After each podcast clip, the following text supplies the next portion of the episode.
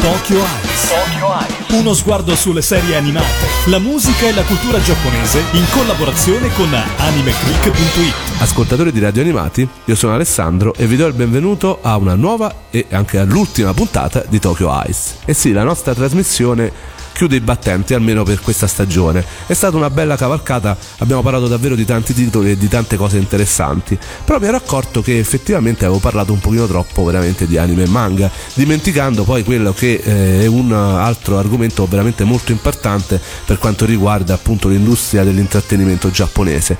Stiamo parlando appunto dei videogiochi, i videogiochi che abbiamo visto solamente sotto forma di visual novel e eh, ovviamente parlando delle serie animate come Stains Gate eh, che appunto derivano da questi videogiochi. E è giusto invece adesso parlarne e dedicare proprio l'ultima puntata di Tokyo Ice a questo veramente aspetto molto importante della cultura giapponese. Cioè il mondo dei videogiochi è eh, veramente parte appunto dell'intrattenimento giapponese e eh, tantissime colonne sonore veramente di altissimo livello derivano appunto dai videogiochi. E oggi vabbè solo in una puntata non basta ovviamente a parlare di questo argomento ce ne vorrebbero molte di più come sempre, ma cerchiamo un attimino di eh, fare una chiacchierata. E oggi ho qui con me il mio amico Marco, io di solito chiamo sempre qualcuno pronto all'argomento, soprattutto quando io non ne sono così tanto esperto e di videogiochi io sono rimasto veramente a Pac-Man, quindi era ovvio che dovevo chiamare qualcuno. Oltretutto pensando che Anime Click in questo momento ha addirittura un sito gemello che si occupa prettamente di game e si chiama appunto Gamer Click. Io qui Marco ho detto Mozza su Anime Click Gamer Click che è appunto il mio massimo esperto di videogiochi. Ciao Marco. Ciao a tutti, benvenuti. Presentati. Ciao, sono Mozza, eh, sono uno dei due webmaster di Gamer Click. Questo progetto è nato un anno fa, abbiamo compiuto il 5 giugno un anno è mm, nato da come costruire di Anime Click perché ci siamo resi conto che mh, trattare i videogiochi su Anime Click diventava un po' stretto per noi perché le notizie sono tantissime, il mercato è vastissimo e non potevamo colonizzare appunto un sito di anime e manga con solo videogiochi. E ci è stata data questa possibilità di aprire questo sito dedicato appunto all'intrattenimento videoludico eh, prima giapponese poi abbiamo cominciato ad espanderci verso tutto il mondo perché comunque il, il mercato come ho detto è vastissimo ci sono produzioni nipponiche, americane, europee e anche italiane mercato del videogioco che comincia ad avere eh, budget eh, veramente enormi, addirittura da colossal americano, no? eh, anche più grandi di colossal americani. L'esempio diciamo, massimo è un titolo di Activision eh, che si chiama Destiny. Ha avuto un budget tra produzione e marketing addirittura di 500 milioni di dollari. E che ci hanno fatto?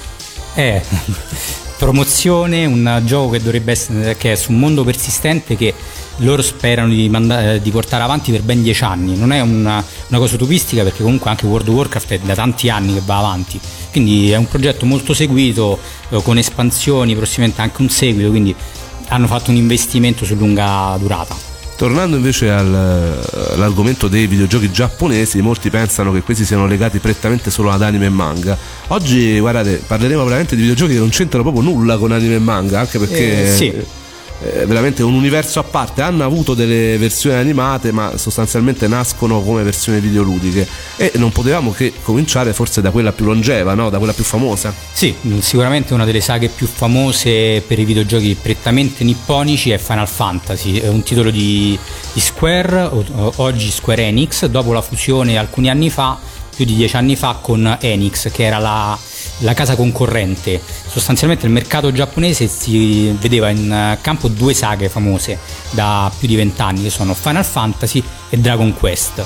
E intorno alla fine del no, inizio anni 2000 c'è stata la fusione tra le due, le due aziende, appunto Square e Enix, che hanno dato vita a Square Enix, che è il colosso più grande insieme a Bandai Namco per quanto riguarda la produzione JRPG. E cos'è un JRPG? Eh, bella domanda. Eh, il mercato del, degli RPG o, o, giochi di ruolo, all'inglese role play game, eh, si divide in due grosse famiglie, chiamiamole. Sono i JRPG e gli RPG. Eh, il JRPG è l'RPG di stampo nipponico, una versione appunto più, mm, più mm, vicina al mercato giapponese anche nel, nel, fatto del character design delle musiche. E poi c'è una visione più occidentale con uh, capostipite BioWare soprattutto, che fanno RPG più americani, quindi più mm, diciamo meno artistici per certi versi come caratterizzazione, per quanto siano molto curati anche loro. So che questi giochi hanno ore e ore e ore di... in cui tu devi stare davanti alla televisione, cioè non te la cavi velocemente. Mm, no, non sono titoli mordi e fuggi da giocare magari anche su uno smartphone in metro. Insomma. No, insomma, non è FIFA che la partitella me la faccio e chiudo, no? No, FIFA fai una partitella 5 minuti, puoi andare avanti per un mese e ti fai un torneo. Questi sono giochi che magari devi dedicare un'ora o due ore per il solo da un salvataggio all'altro e ci si possono impiegare anche 300-400 ore per completarlo e fare tutto quanto. Final Fantasy mi risulta poi avere diverse trame, non è proprio una storia che ha un inizio e una fine. E, oltretutto mi sembra che abbiamo visto anche un film. Io andai e... al cinema a vedere un Final Fantasy nel medioevo di tanto tempo Ci fa. Ci sono tanti. Allora, ogni Final Fantasy, al di là di alcune saghe, sono slegati tra di loro. Ci sono dei riferimenti come i Chocobo, che sono degli, degli, eh, degli animali che tu puoi coltivare nel gioco. Però a parte qualche elemento, eh, sono ognuno a sé stante. Poi sono stati fatti dei seguiti, per esempio del 7 abbiamo vari seguiti e anche un film, che non è quello che dicevi tu probabilmente, ma e là quindi c'erano appunto i, collegamenti nei vari episodi. E per quanto riguarda l'animazione abbiamo almeno due film, che sono lo Spirit Within, che è stato un film fatto in America. Eh, sì, io quello ho visto. Ok, nello studio di Honolulu. Eh, Square fondò questo studio appunto per eh, migliorare le cinematiche nei giochi e per creare proprio film e non andò molto bene e anni dopo propose come seguito di Final Fantasy VII, che è stato uno degli episodi più amati dai fan, propose la, l'Advent Children, che era una, un film dopo gli, i fatti del, del gioco e questo andò meglio è stato riproposto pure recentemente in Blu-ray insomma è stato pubblicato più volte a cosa è dovuto il successo di questa saga?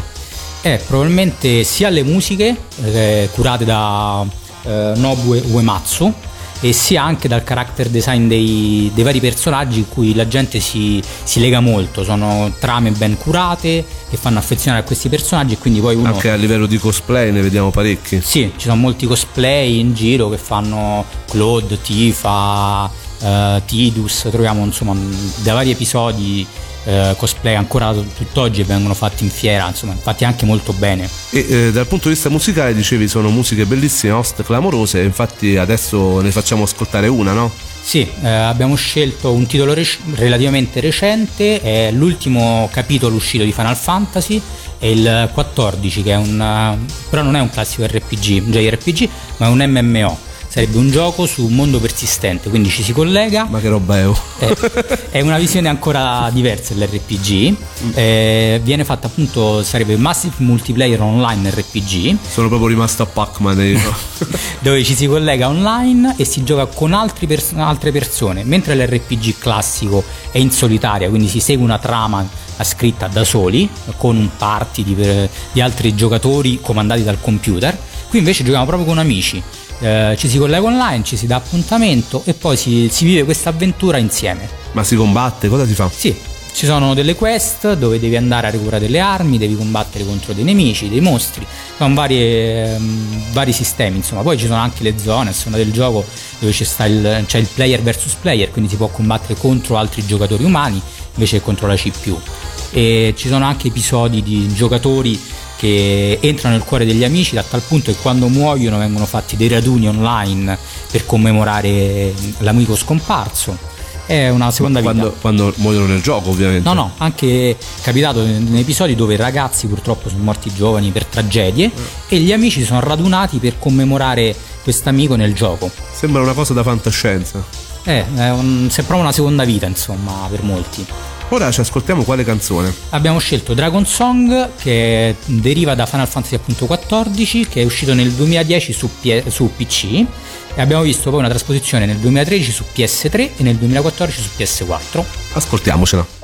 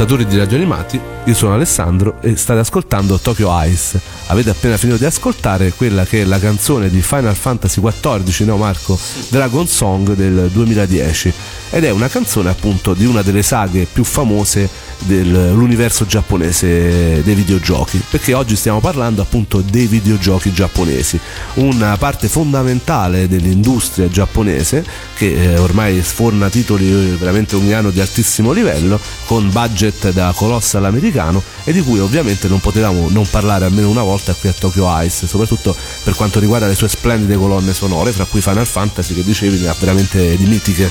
Sì, Final Fantasy è una saga, abbiamo detto appunto storica, in questo caso avevamo preso una, una canzone Nobu Uematsu tratta da eh, Heaven's World, l'ultima espansione di Final Fantasy XIV, però sì, il livello di produzione è, è altissimo, dicevi tu. cosa sono le espansioni?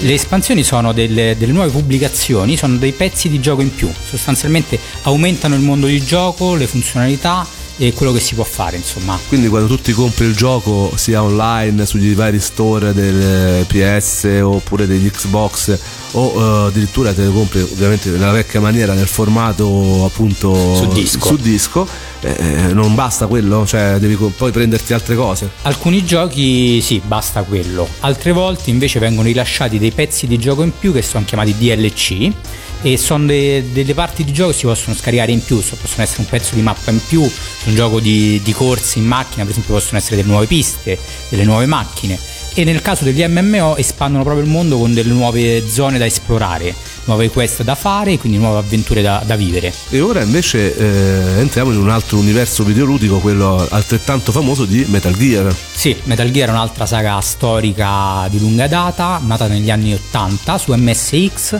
per mano di ehm, Te lo sei scordato. Kojima. Ma, ma, eh, quindi Hideo Kojima, scusate. Eh, cioè, ti sei scordato forse uno dei nomi fondamentali dell'universo No, non videoludico il giapponese. nome, scusa. Eh, No, figurati, fi- queste sono cose bello della diretta perché noi comunque registriamo in presa diretta anche perché mi piace far vedere, cioè che non è tutto costruito ovviamente. Sì, tagliato e montato, insomma. E eh, per quanto riguarda invece Metal Gear, dicevi eh, parte veramente dagli anni 80, tra l'altro tu Sì. mh, parti come videogiocatore veramente da quell'epoca. Eh, sì, negli anni 80 cominciavo da bambino a giocare con il Commodore 64, poi inizio anni 2000 con eh, la prima comunione ho cominciato a giocare in maniera più appassionata con le console. Ho cominciato con le console comprate in Euro- europee, comprate nei negozi di giocattoli col Mega Drive.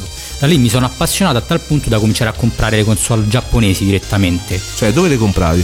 C'erano dei negozi che facevano importazione, all'epoca erano dei negozi perché internet non era così sviluppato come da noi oggi. Adesso si usa direttamente internet, si, si spende di meno e si ha il prodotto prima. E c'erano comunque questi negozi che ti facevano avere i, i giochi e le console di importazione, servivano dei trasformatori perché la corrente non andava bene e giocavamo delle avventure, anche un Final Fantasy, per esempio si giocava in giapponese senza capire nulla, magari con una guida perché dovevi capire dove andare. Però te lo vivevi in maniera più veloce perché lo standard americano e giapponese ti permette di avere dei giochi più veloci da giocare. Senza delle odiate bande nere venivano chiamate che erano delle, dei riquadri neri sopra e sotto all'immagine. E andavi avanti così. Come detto però alle volte non capivi molto. A me è capitato con ehm, Shenmue di Siga che ho giocato una settimana il gioco giapponese affittato e non, sono, non ho fatto molto. Quando l'ho comprato europeo per me ci ho messo una- un'ora a rifare le stesse cose. E quindi sono episodi così. Quando è che sono arrivati in eh, Europa e comunque si sono riusciti finalmente a trovare in Italia non di importazione titoli giapponesi? Eh, i titoli giapponesi sono arrivati, diciamo, già nel- da fine anni 80, comunque con le prime console distribuite da noi hanno cominciato a portare dei titoli. Eh, però, diciamo, un'apertura vera e propria del mercato a quasi tutto quello che esce, almeno di, di alto livello e di primo livello, è stato da PlayStation 1 più che altro. E soprattutto il, il là l'ha dato Final Fantasy VII, eh, che è uscito nel 96-97, se non ricordo male, che è stato il primo Final Fantasy a arrivare ufficialmente da noi in Europa. Poi ovviamente non stiamo parlando di Nintendo che dici vorrebbe veramente un... Sì, Nintendo è un altro mondo, insomma, anche là Mario, eh, Zelda sono saghe storiche, insomma, lunghissime. Poi semmai faremo una puntata la prossima volta proprio su Zelda che ha delle colonne sì, possiamo parlare su fantastiche. Zelda, parlare anche di, di tutta, diciamo, Nintendo in generale, perché anche altri giochi hanno delle belle colonne sonore, insomma. Metal Gear invece di chi è che l'ha realizzato? Metal Gear è di Hideo Kojima, come dicevamo, è nato su- negli anni, nell'87, se non erro, su MSX, poi è stato in pausa per parecchio tempo, fino ad arrivare sempre ai tempi di PlayStation 1, dove è uscito il Solid, che ha dato il via alla saga Metal Gear Solid, perché prima si chiamava solo Metal Gear. Abbiamo visto due episodi, Metal Gear e Metal Gear 2. Si tratta di una saga, eh, diciamo, di eh, spionaggio, no? Sì, la base è spionaggio perché siamo, siamo del, um, degli agenti diciamo, segreti che devono eh, rovinare i piani di, di agenzie segrete anche in quel caso, però c'è molta fantapolitica, eh, ci sono mm, futurismo nel- nelle nanotecnologie e non è una saga lineare perché abbiamo gli episodi che non è che il 2 e il 3 sono consecutivi ma sono ambientati in periodi diversi. Dove possiamo avere un episodio uscito ipoteticamente nel 2000 che è l'episodio successivo che invece è ambientato prima. Quindi è molto elaborata e intrecciata la saga. Che differenze ci sono fra i fan di Final Fantasy e quelli di Metal Gear che ho visto essere completamente diversi, no? Sì, Metal Gear, è, mh, per quanto comunque alcune cose siano molto fan- fantasiose, le nato- nanotecnologie, dicevamo, o altre questioni trattate, è una saga mo- diciamo più realistica, quindi magari meno trattata, più da, da fan militari alle volte, perché comunque vediamo questi cosplay in tute mimetiche, con armi, e classici sono. Poi eh, i cosplayer che fanno i soldati con il punto interrogativo il punto esclamativo di quando veniamo, veniamo scoperti quindi troviamo questo soldato che eh, viene evidenziato da questo punto esclamativo in testa e la gente poi lo, lo riproduce in, in fiera perché è anche più semplice da creare di un cosplay di, cos- di Final Fantasy Questo non è un RPG. No, è un'avventura, eh, eh, diciamo molto eh, fantasiosa, come dicevamo, anche perché alcune cose sono, alcuni elementi sono molto sopra le righe. Eh, Snake che ha presso un cartonato dove nascondersi. Il protagonista, Snake. Sì, è uno dei protagonisti in realtà perché è molto, diciamo, molto elaborata. Ogni episodio potrebbe, cioè alcun- non, abbiamo, non abbiamo sempre lo stesso protagonista. Eh, non voglio spoilerarvi troppo, quindi non, non posso approfondire molto la questione. Però non è sempre Snake il protagonista, come dicevamo. E le musiche invece perché... Le musiche è, è una saga molto famosa per le musiche perché abbiamo un compositore di altissimo livello come Harry Gregson William che ha fatto anche molti film, però abbiamo anche altri, altri interpreti di alto livello, per esempio la colonna del, del quinto episodio, l'ultimo, vede artisti di, di altissimo calibro, eh, Spandau Ballet, eh, Joy Division e... mm, eh, Quindi sempre sì. comunque occidentali, giapponesi pochi. sì, le, allora le OST alcune hanno anche canzoni in, ing- eh, in giapponese. Noi fra poco sentiremo una canzone, la versione in inglese, cantata da Cinzia Rarrell e rifatta poi da Donna Burke. Però ci sono anche le versioni giapponesi delle, delle canzoni Metal Gear. È comunque un titolo che eh, strizza l'occhio molto all'Occidente. Sì, eh, molto occidentale perché comunque è anche ambientato in, in Russia e in altri posti insomma, del, del del mondo occidentale, non è eh, ambientato in, Or- in Oriente appunto. E, mh, però ha anche delle caratteristiche tipiche del mercato giapponese, ma a 360 gradi come il- aspetti molto sensuali nei cosplay delle, delle ragazze, i- gli armadietti per esempio nella, nella base del 2 che avevano delle, eh, dei poster di ragazze in costume, quindi ci sono dei richiami anche alla cultura giapponese che hanno, eh, sono forti insomma.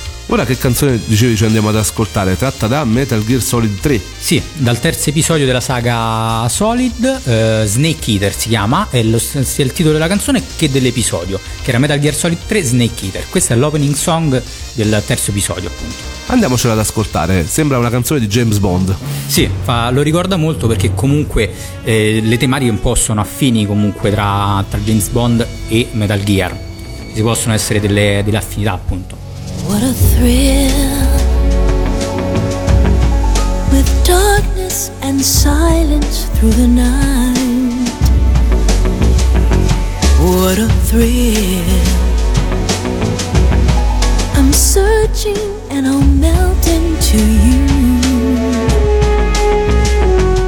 What a fear in my heart, but you're so supreme.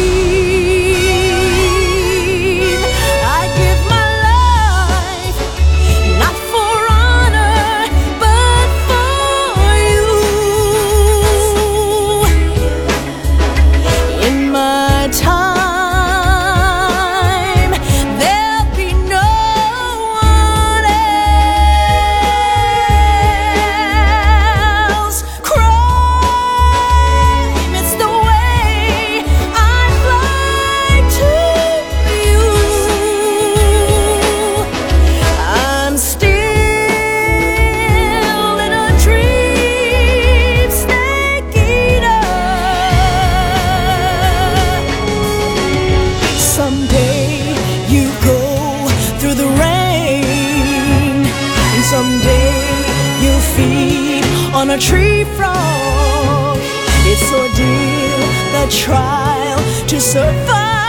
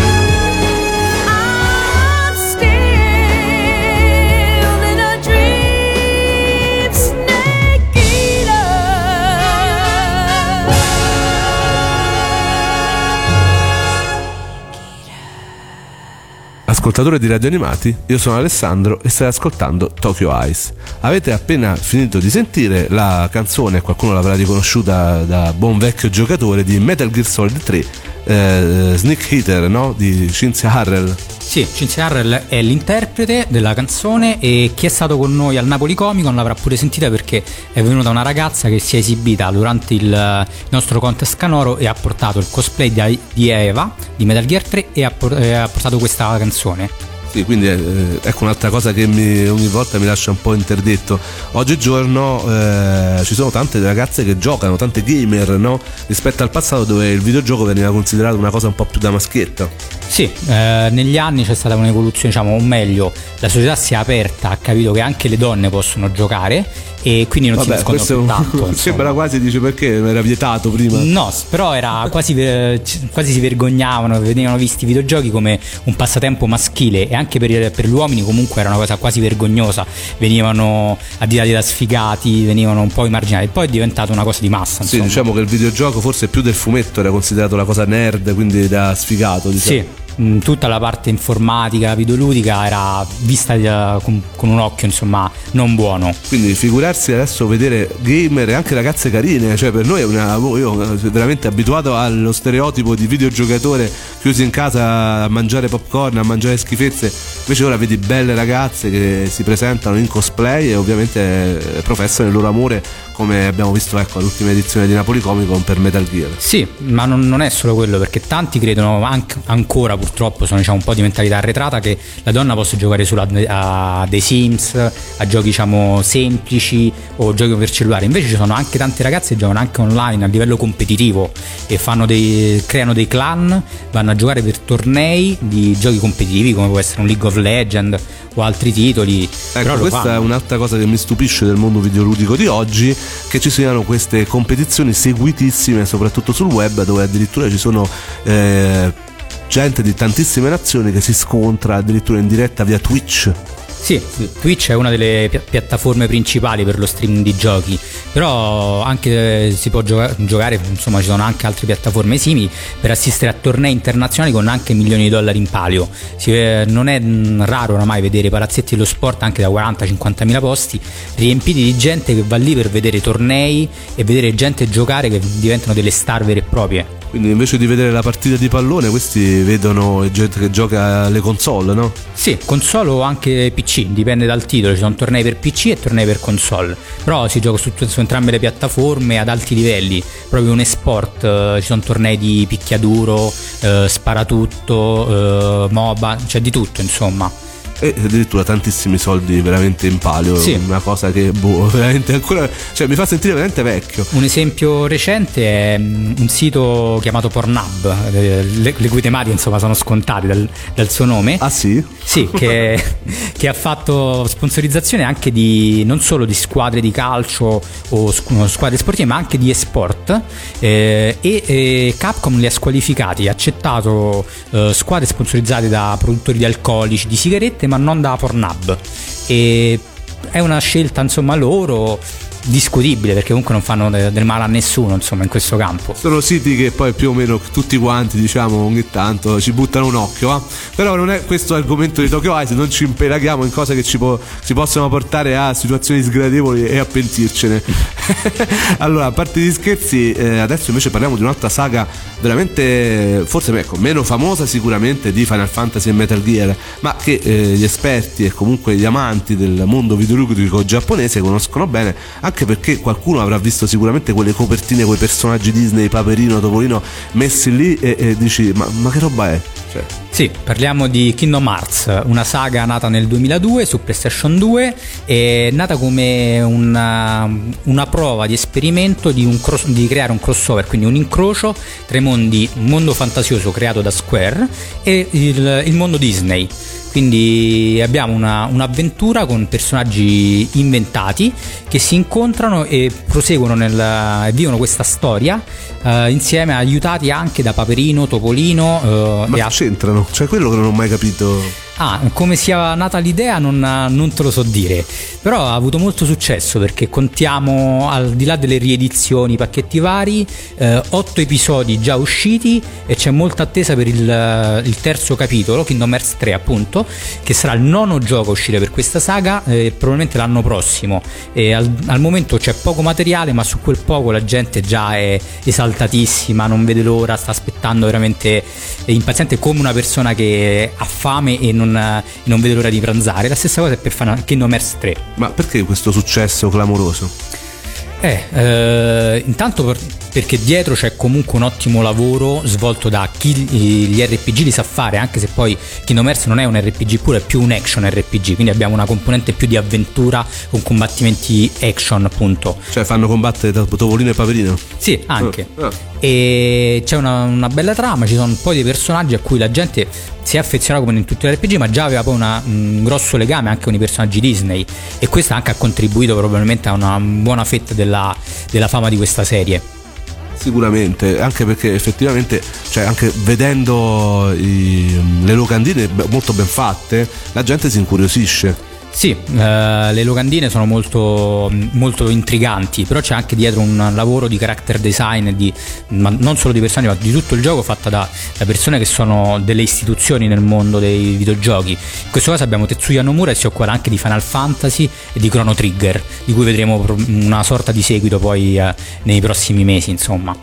E anche a livello di musiche, anche qui stiamo parlando di altissimo livello, perché qui addirittura adesso vi facciamo ascoltare una canzone di quella che è una delle musiciste più famose in questo momento in Giappone, l'abbiamo già ascoltato per eh, la colonna sonora del primo film di Evangelion, del rebuild di Evangelion, stiamo parlando di Utada Hikaru, la famosa in Italia perché appunto si è sposata con un italiano, Appoliniano Amaro, nel 2014, ma che in Giappone è una superstar da milioni di copie vendute e in questo caso ha fatto un- proprio parte della host di Kingdom Hearts, no? Sì, è stata chiamata nel 2002 per eh, comporre, per adattare una sua canzone Simple and Clean eh, per eh, la ending del primo Kingdom Hearts e questa canzone è talmente piaciuta che è stata ripu- eh, riusata pure nel- come ending sempre in un nuovo capitolo nel 2004 che si chiama Chain of Memories che è uscito per Game Boy Advance e poi ripubblicato nel 2006 se non erro eh, su PlayStation 2 Quindi adesso ci andiamo ad ascoltare Utada Hikaru in Simple and Chain.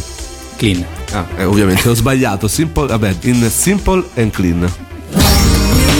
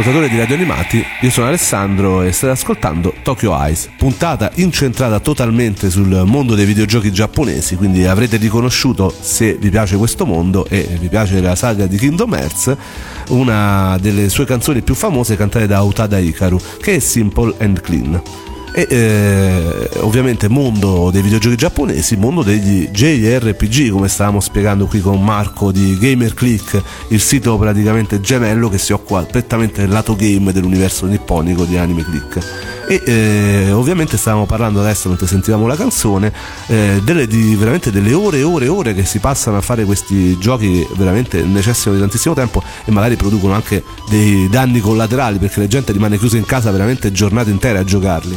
Sì, diciamo che veramente ci si possono mettere dei mesi e chi va di corsa ci mette qualche settimana comunque perché i tempi possono arrivare anche a- nell'ordine delle centinaia di ore e magari per riuscire ad arrivare alla fine presto poi eh, sacrifica un po' la vita reale insomma ma questi sono casi limite insomma. E questo lo potete vedere anche negli anime giapponesi dove si racconta veramente di questi ikikomori, ne abbiamo già parlato per quanto riguarda l'anime di Welcome to NHK e eh, appunto gente che rimane chiusa proprio in casa, non esce, quindi un problema veramente a livello sociale e pensa solamente ai videogiochi, a vedere anime, a vivere la vita da otaku, otaku che vuol dire anche di videogiochi, no? Sì, mh, c'è anche da- l'appassionato di videogiochi, anche un otaku, però fortunatamente non sono tutti così, insomma c'è, c'è anche il videogioco chiamiamolo collettivo con le sale giochi per esempio. Quindi c'è comunque il momento di aggregazione dove si andava in sale giochi che da noi sono scomparse purtroppo. In Giappone ancora un po' resistono. Sono dei palazzi enormi pieni di videogiochi e dove la, la gente andava là e può socializzare comunque può fare amicizie e quindi non, non vive solo chiuso in casa eh, fuori dal mondo insomma Giappone che al mondo videoludico eh, dedica veramente tantissimi spazi anche veramente fisici e addirittura anche molto amore verso il retro game, no? Abbiamo visto Super Potato. Sì, Super Potato diciamo che è un po' la mecca del, del retro game per eh, gli occidentali. È un negozio su tre piani ad Akihabara, eh, di fronte al Kotobukiya, o come dice qualcuno Kobusho. Vabbè, non veramente parliamo del mio giapponese che è famosissimo per essere scarsissimo. E quindi ecco, stiamo parlando di Tokyo, dei nostri viaggi, dove ovviamente vengono tantissimi appassionati anche del mondo videoludico e ci chiedono di andare in questi posti. Sì, eh, oltre ai posti classici di anime e manga, insomma, ci sono anche tanti posti legati al mondo videoludico, dal negozio appunto il Super Potato che è la, la massima espressione come, come fama in, in Europa e in America, però ci sono anche tanti altri negozi, anche a Nakano Broadway per esempio, Eh, trovate questi negozietti dove trovate tanti titoli vecchi, in alcune volte anche a prezzi onestissimi perché capita di trovare titoli anche a meno di 100 yen, quindi a 80 centesimi, meno di un euro. Altre volte invece hanno imparato che ci sono gli occidentali che vanno a caccia e quindi alzano molto i prezzi. Eh, ricordo per esempio quest'estate dove stavo al um, Mandarake di Akihabara avevo preso prima in un altro negozio una- un halo prima stampa giapponese per un amico a 108 yen quindi a a 90 centesimi circa e mi disse ah visto che ci sei mi potresti prendere Radiant Silvergun che era uno sparatutto uscito nel eh, fine anni 90 su, su Saturn una delle ultime console della Siga e che da noi costava all'epoca era diventato pezzo da collezione intorno alle 200.000 lire e questo amico vedendo il prezzo di Halo mi chiese appunto questo Radiant Silvergun. E lo trovai da, da Mandarake. Il problema è che sapevano che era un titolo ricercato e, il prezzo esposto era 47.000 yen che sono circa 350 euro se non ricordo male Insomma, si sono veramente imparati che ormai noi occidentali andiamo lì alla ricerca di questi titoli rarissimi. Sì, hanno capito che molti fanno il viaggio per fare shopping eh, moderno, non solo per la cultura, e quindi eh, in alcuni posti molto turistici come Akihabara hanno alzato i prezzi, in altri posti invece si riesce a trovare ancora prezzi più umani. Ecco un po' un'altra cosa che fa capire veramente l'importanza dei videogiochi nel mondo di oggi del Giappone e eh, sono le mostre, mostre dedicate proprio all'universo videoludico. Quest'estate appunto eh, dove io e te eravamo insieme a Tokyo abbiamo visto che eh, per la saga di, Tales, di Tales of, Tales. Tales of ovviamente, io sbaglio ovviamente come sempre la pronuncia, e mm, c'era addirittura una mostra lì a, ehm, a Tokyo. Sì, nel quartiere di Akihabara era stata allestita una mostra per i vent'anni del brand brand perché il,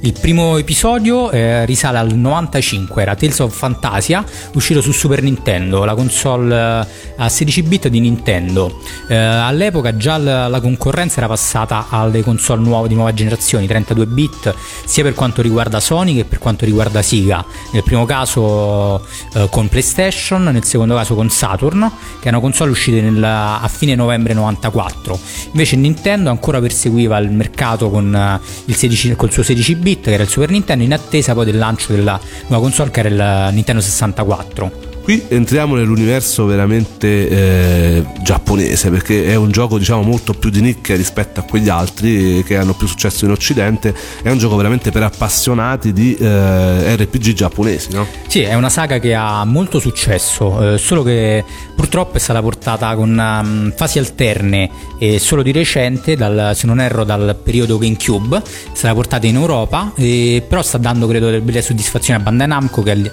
il producer giapponese che si occupa anche della distribuzione in Europa.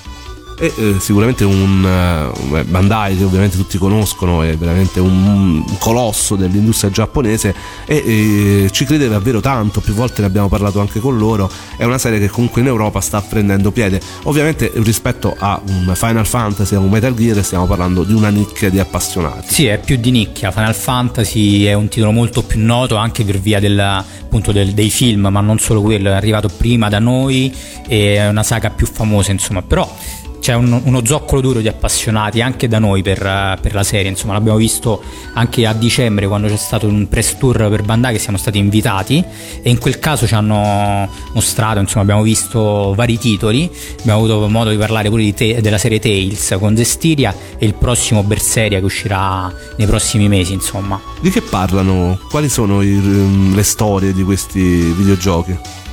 Ah, non ne sai assolutamente nulla perché non li hai so- giocati sappiamo- Purtroppo non sono l'appassionato, io seguo più Final Fantasy. Ok, vabbè, io so che comunque sono storie Sì, no, no, una- fantasy, una serie- sempre RPG. Sì, fatta con un gran character design, eh, sempre capitata da, da Baba, che è questo producer che è famoso insomma tra gli appassionati della serie. E so che ne giocano parecchie ragazze dello staff. Sì, ehm, va molto forte tra le, tra le ragazze dello staff. E infatti la prossima volta mi devo chiamare anche qualche ragazza perché qui siamo sempre fan maschi, è incredibile, ma eh, di queste serie eh, ne sanno più loro, no? Sì, è una serie che va forte tra le, tra le nostre eh, utentesse, però abbiamo anche dei, dei ragazzi, in questo caso è stato un ragazzo a, consigliarmela perché l'universo videoludico è talmente vasto che è impossibile conoscere tutto, quindi ho dovuto ricorrere all'aiuto dei, dei nostri, del nostro staff per scegliere qualche canzone, insomma. E che è quella che poi sentiremo adesso alla fine della puntata. Noi ovviamente adesso ci lasciamo perché dovremo parlare per 10-15 puntate, manca tutta la parte Nintendo, no? Quanti altri Sì, videogiochi bisogna c'è Nintendo, ci sono giochi musicali al di là del- delle, delle saghe moderne come Just Dance che mettono mm, musica commerciale moderna, ma ci sono tanti altri titoli che sono basati comunque sempre sulla musica.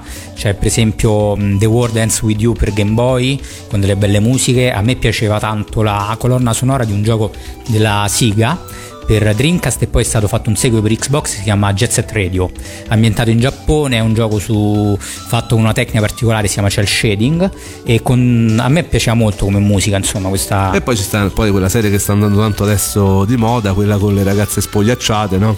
Vabbè sì c'è, c'è di tutto poi insomma Eh, meglio, vabbè, quello poi ne parleremo perché eh, l'universo. Quel- Dimmi. Sì, no, anche in quel caso si usano anche lì, c'erano, ci sono delle musiche anche internazionali. Nel, nel caso del secondo capitolo, se non ricordo male, erano, eh, c'erano gli Aerosmith eh, a seguire la Di cosa stiamo parlando? Perché Dead abbiamo- or Alive. Eh, Dead or Alive, che è quella Sì. serie che ora va molto anche in Occidente, dove ci sono queste ragazze in costume da bagno molto succinti. Sì, eh, parliamo in questo caso della serie Extreme Volleyball perché è nato come picchiaduro e poi si è evoluto in questa saga parallela Extreme Volleyball in cui ci troviamo in, una, in un'isola, in una sorta di resort in cui dobbiamo far fare vari giochini alle ragazze e vincere dei, dei punti con cui poi regalare dei costumi da far indossare o sperare di far indossare alle ragazze. Ok, sto vedendo un po' di nostri utenti qui, anche persone che stanno ascoltando la puntata radio, che stanno volando a comprare questo gioco.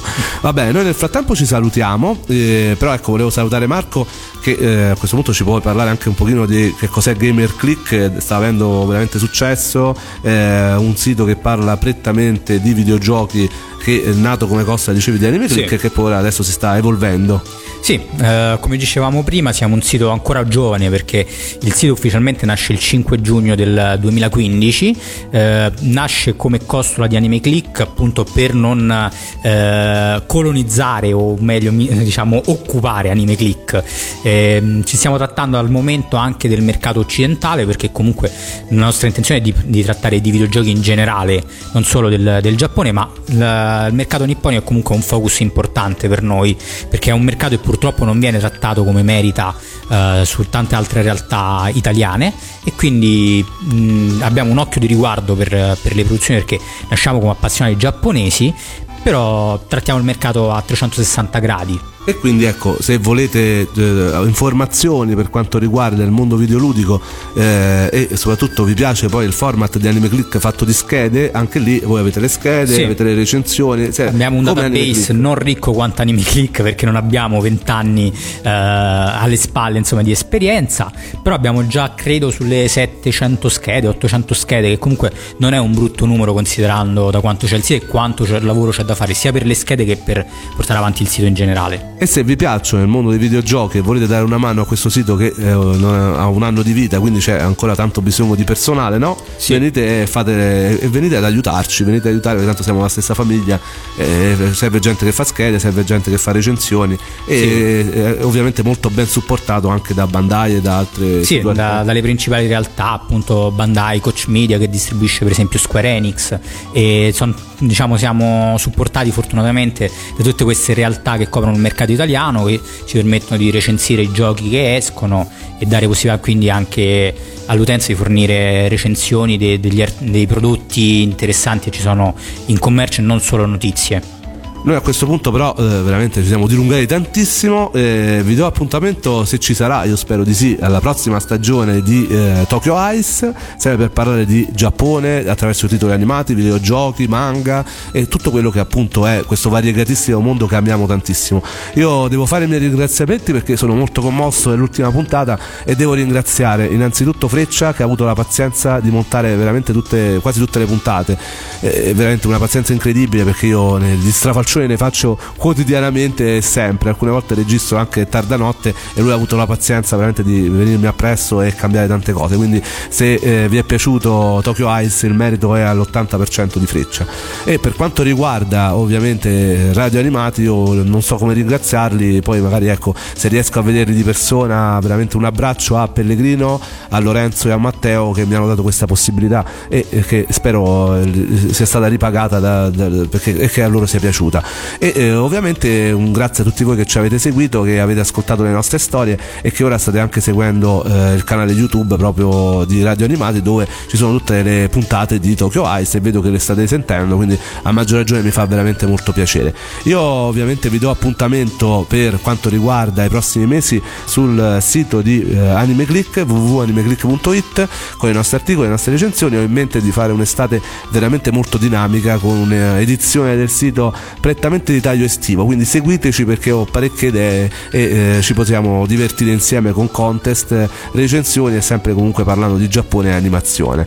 Noi adesso ci salutiamo con un gruppo che sono i Superfly, molto conosciuti in Giappone, che appunto ha fatto la canzone di Tales of Zestiria, sì. sì, come dicevamo appunto ci sono spesso anche realtà extra videoludiche che si dedicano ogni tanto estemporaneamente a fornire delle proprie canzoni, a crearne di nuove per eh, dei videogiochi e in questo caso abbiamo appunto questa rock band giapponese Superfly che ha cantato White Light che fa parte dell'OST eh, di Tales of Zestiria.